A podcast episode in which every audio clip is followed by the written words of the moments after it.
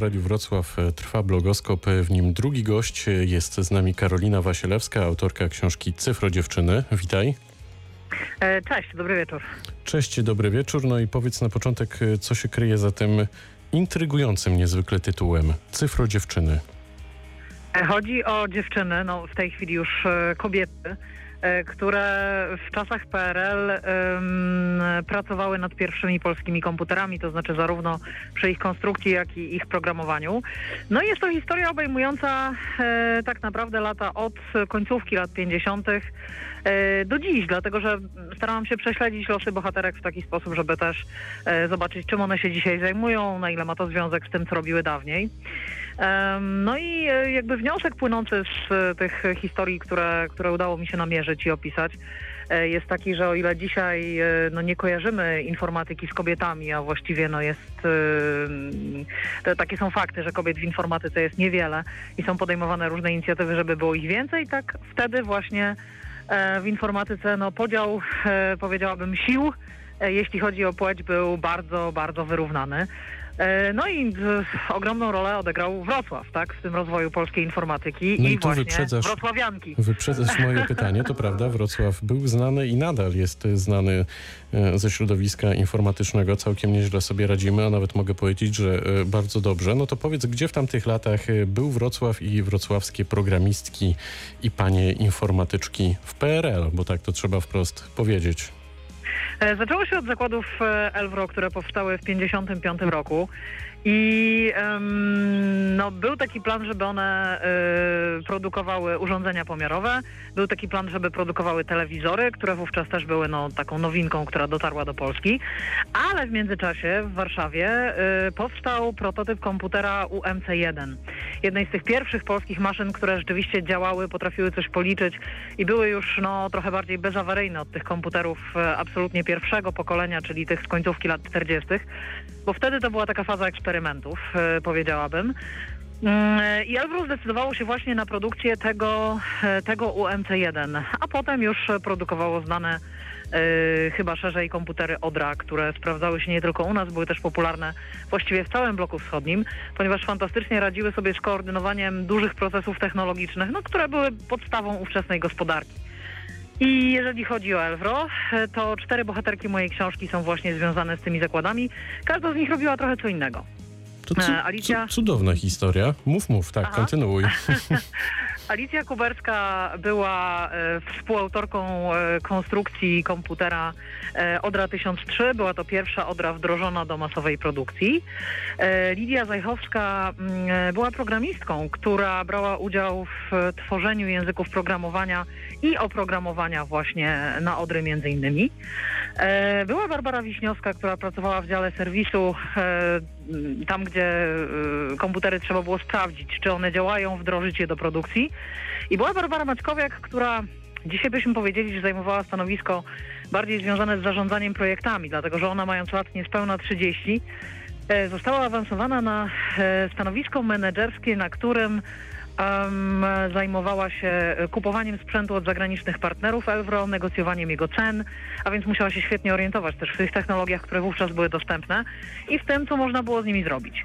Więc to są takie cztery postacie, tak jak mówię, każda z nich trochę inaczej sprofilowana zawodowo, e, które się pojawiły w mojej książce.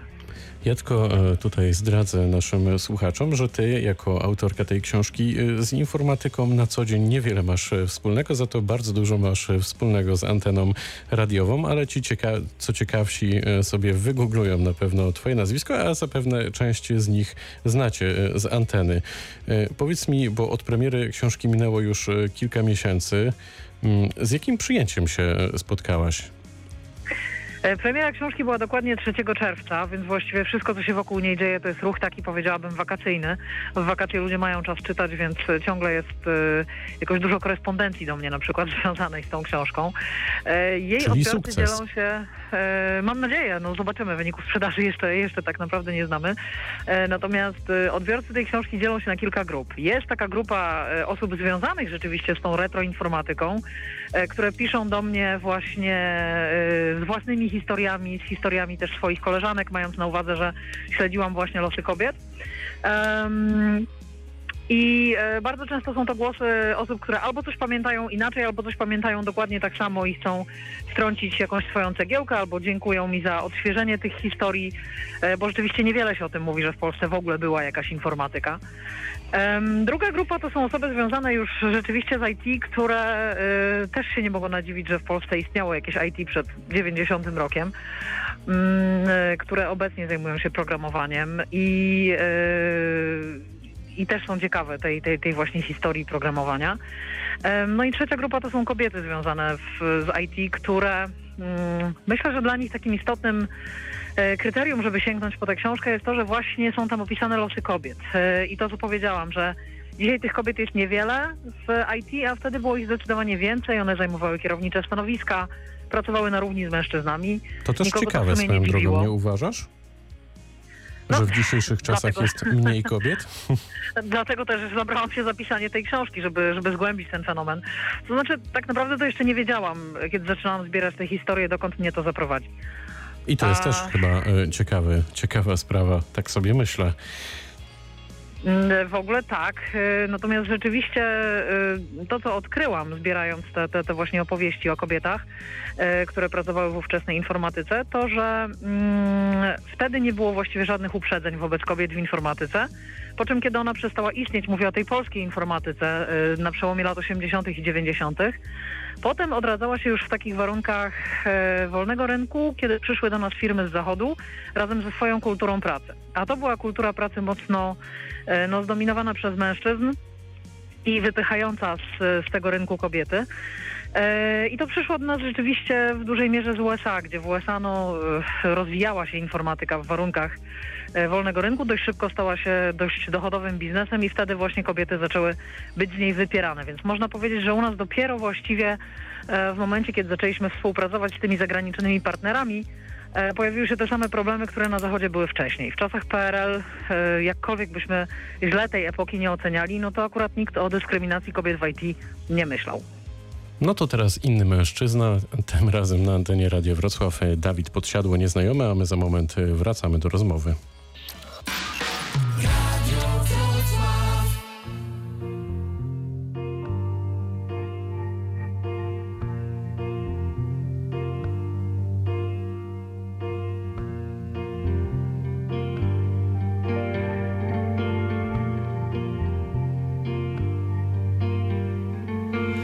Witaj, nieznajomy. Pytanie do ciebie mam. Czy zdążę jeszcze wrócić? Drogi dawno już zasypał czas. Za oknem cisza, najcisza jaką znam.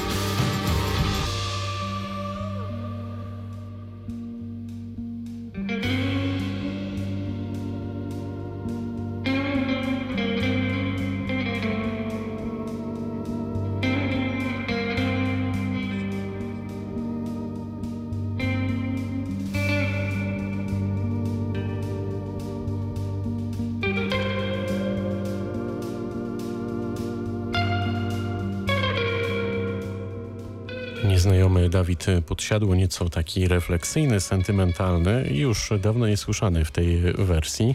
A na antenie Radia Wrocław spotkanie z Karoliną Wasilewską, autorką książki Cyfro Dziewczyny.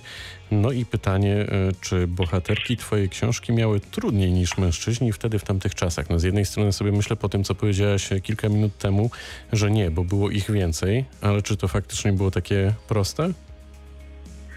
E, Właściwie w tamtych czasach, tak jak powiedziałam, jakiejś specjalnej dyskryminacji nie było. Zdarzały się jakieś pojedyncze epizody, natomiast nie był to problem systemowy w żadnym wypadku. E, Było to w dużej mierze tak, że informatyka rozwijała się najpierw jako em, bardziej gałąź nauki. I w związku z tym, e, zanim ona stała się przemysłem jako takim i zaczęła przynosić jakieś tam dochody, chociaż no, w tamtych czasach, w czasach gospodarki centralnie planowanej też można było o tym dyskutować, na ile w ogóle jakiekolwiek zajęcia w przemyśle były dochodowe. No to, e, tak jak mówię, zajmowała się tym garstka pasjonatów. E, Potrzebne były każde e, ręce do pracy i każdy mózg, który potrafił tę nową dziedzinę ogarnąć. I na tym etapie absolutnie każdy no, był, że tak powiem, zaproszony do, do, do uczestnictwa w tych eksperymentach. To teraz będzie trudne pytanie. Uważaj, czy w takim razie informatyka jest kobietą? Myślę, że informatyka jest i kobietą, i mężczyzną. Ha, E, tak no naprawdę właśnie.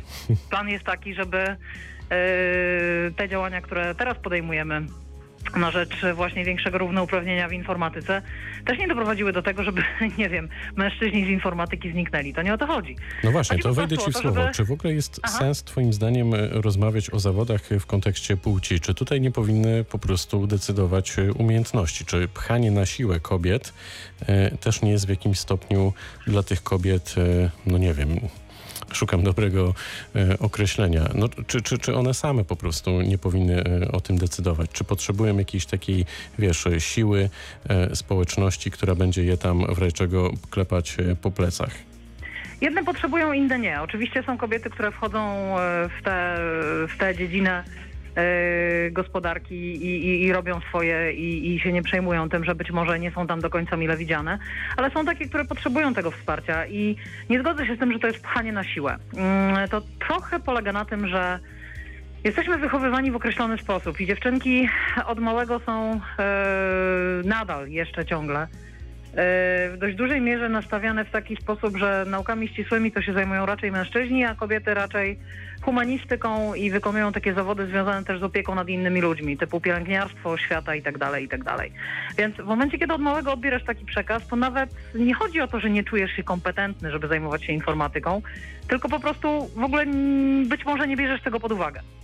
I to jest bardzo ciekawe, że 38% kobiet pracujących obecnie w e, IT w ogóle w Polsce, bo, bo skupiamy się tutaj na rynku polskim, to są osoby przekwalifikowane, czyli to są dziewczyny, które skończyły jakieś studia i wykonywały jakiś zawód przez jakiś czas, po czym doszły do wniosku, że e, jednak e, ciągnie je do tego, do tego programowania, czy do czegokolwiek innego, czym się w informatyce w tej chwili zajmują i że tego spróbują, ale być może musiały do tego dojrzeć, być może musiały przewalczyć same w sobie te uprzedzenia, które też jakoś tam e, zinternalizowały.